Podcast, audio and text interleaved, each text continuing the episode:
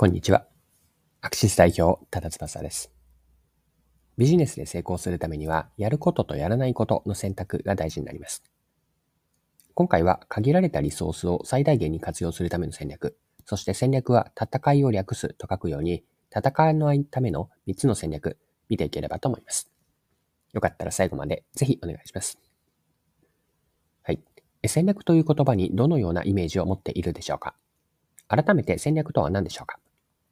結論から言ってしまうと、戦略とは目的を達成するために決めた、やることとやらないことなんです。やることとやらないことの決め事であると。で、目的達成のためのリソース配分の指針となるのが戦略なんです。ではなぜ戦略が必要なのか、その理由は今の一言の内容からも見えてくるんですが、ふたつポイントがあります。戦略が必要な理由、ひとつめは目的を達成するためにある。ふたつめ、リソースに限りがあるため。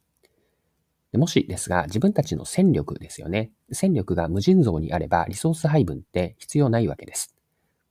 しかし、実際のところ現実はリソースには限りがありますよね。限りあるリソースをどう配分すれば目的を達成するかを考えることが戦略を作るということなんです。で、戦略の肝というのは、やらないことにあるんです。やらないことが明確になっているからこそ、やることにリソースを集中できるんです。はい。ではですね、ここまでの戦略の話というのを植物の雑草に当てはめて見ていきましょう。雑草へのイメージとして多くの人に共通するであろうことは、雑草は望まれないところに生える植物とか邪魔になる草、まあ、こんな存在だと思うんですよね。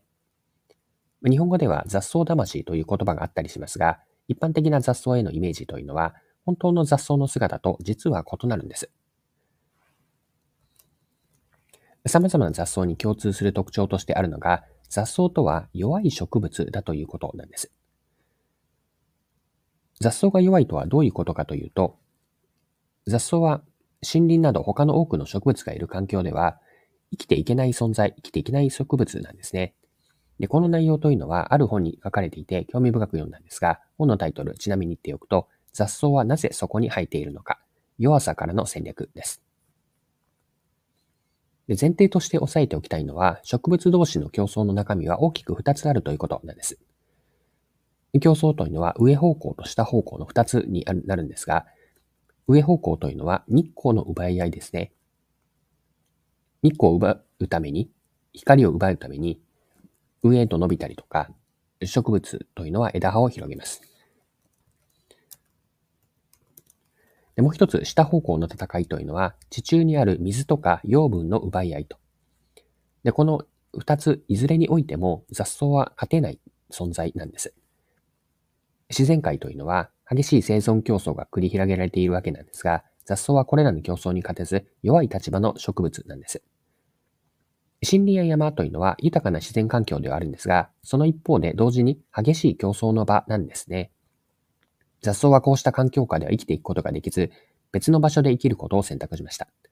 それが道端とか、あとは畑、田んぼなどの人間のいる環境なんです。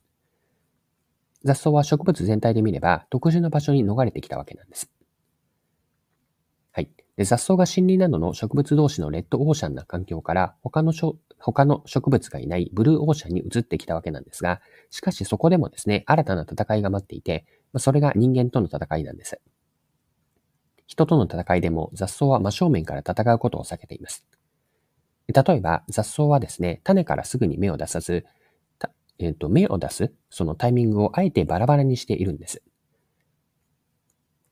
で、雑草魂という言葉があるように、雑草へのイメージはしぶといとか諦めないという粘り強いものだと思うんですが、しかし実際のところというのは雑草魂から来るイメージとは異なるんです。で、雑草で面白いと思ったのが、踏まれた雑草はすぐには立ち上がらないということなんですね。踏まれたらそのまま横にたわっているというのが雑草なんです。で、なぜ起き上がらないかというと、立ち上がることにエネルギーを使うことは優先度が低いからです。雑草にとってそれよりも大事なのは、いくら踏まれようが種子を、まあ、種を残すことなんですね。立ち上がることに余計なエネルギーを使うよりも、踏まれても種子を残すことに注力しているわけです。はい。で、雑草には弱いからこその戦略を見て取ることができるんです。雑草が一貫して戦わないという戦略を取れるのは目的が明確だからです。雑草の目的というのは種をまいて、種子をまいて、子孫を残すことにあります。この目的を達成するために、やることとやらないことがはっきりしているわけで、他の植物と、他の植物と真っ向勝負するのではなくて、生きる場所を変えて環境に適応し、人間との向き合いからも正面から戦うことを避けているんです。戦力で勝る相手といかに戦わずに生き残っていくのか、ここに示唆があります。はい。で、雑草の話から一般化してこの後捉えていきたいんですが、戦わないための戦略というのを整理してみると、みっつのアプローチ、方向性があるのかなと思っています。戦わないためのみっつの戦略というのは、ひとつめ、ニッチ戦略。ふたつめがジレンマ戦略。みっつめが協調戦略です。では、それぞれについて順番に見ていきましょう。ひとつめの戦わない戦略の方針となるのが、ニッチ戦略です。で、細化すると、まあ、差別化とか細化と、あとニッチになる。これ、必ずしもイコールではないんですね。というのは、うんと、細化は、というのは、そのリーダーとか大手プレイヤーと戦うことになって、ニッチ戦略というのは戦わないこととこんな捉え方ができるからです。前者の細化というのはリーダーと同じ土俵に立ち、あと違いを強調することによって戦っていきます。で、一方の、うんと、ニッチ戦略というのは戦力が豊富な大手プレイヤーが気づかない、入ろうとは思わないところで生きる道を見出すわけなんです。限られた市場で利益を上げることを狙います。ニッチ戦略で有効になる、重要になるのが参入障壁をどう築くかにあるんです。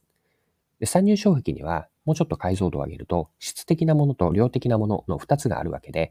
前者の質的な参入障壁というのはその市場での技術とかビジネスモデル、ユーザー体験を常により良いものに磨いていって、市場での成功パターンを強化し続けることです。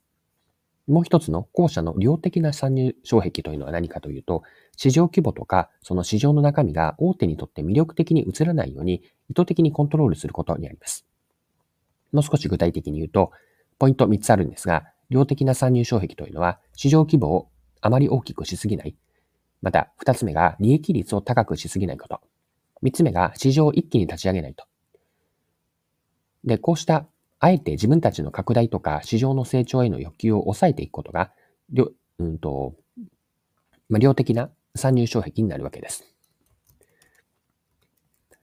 ニッチ戦略のポイントというのは、限られた市場を維持するために質的または量的、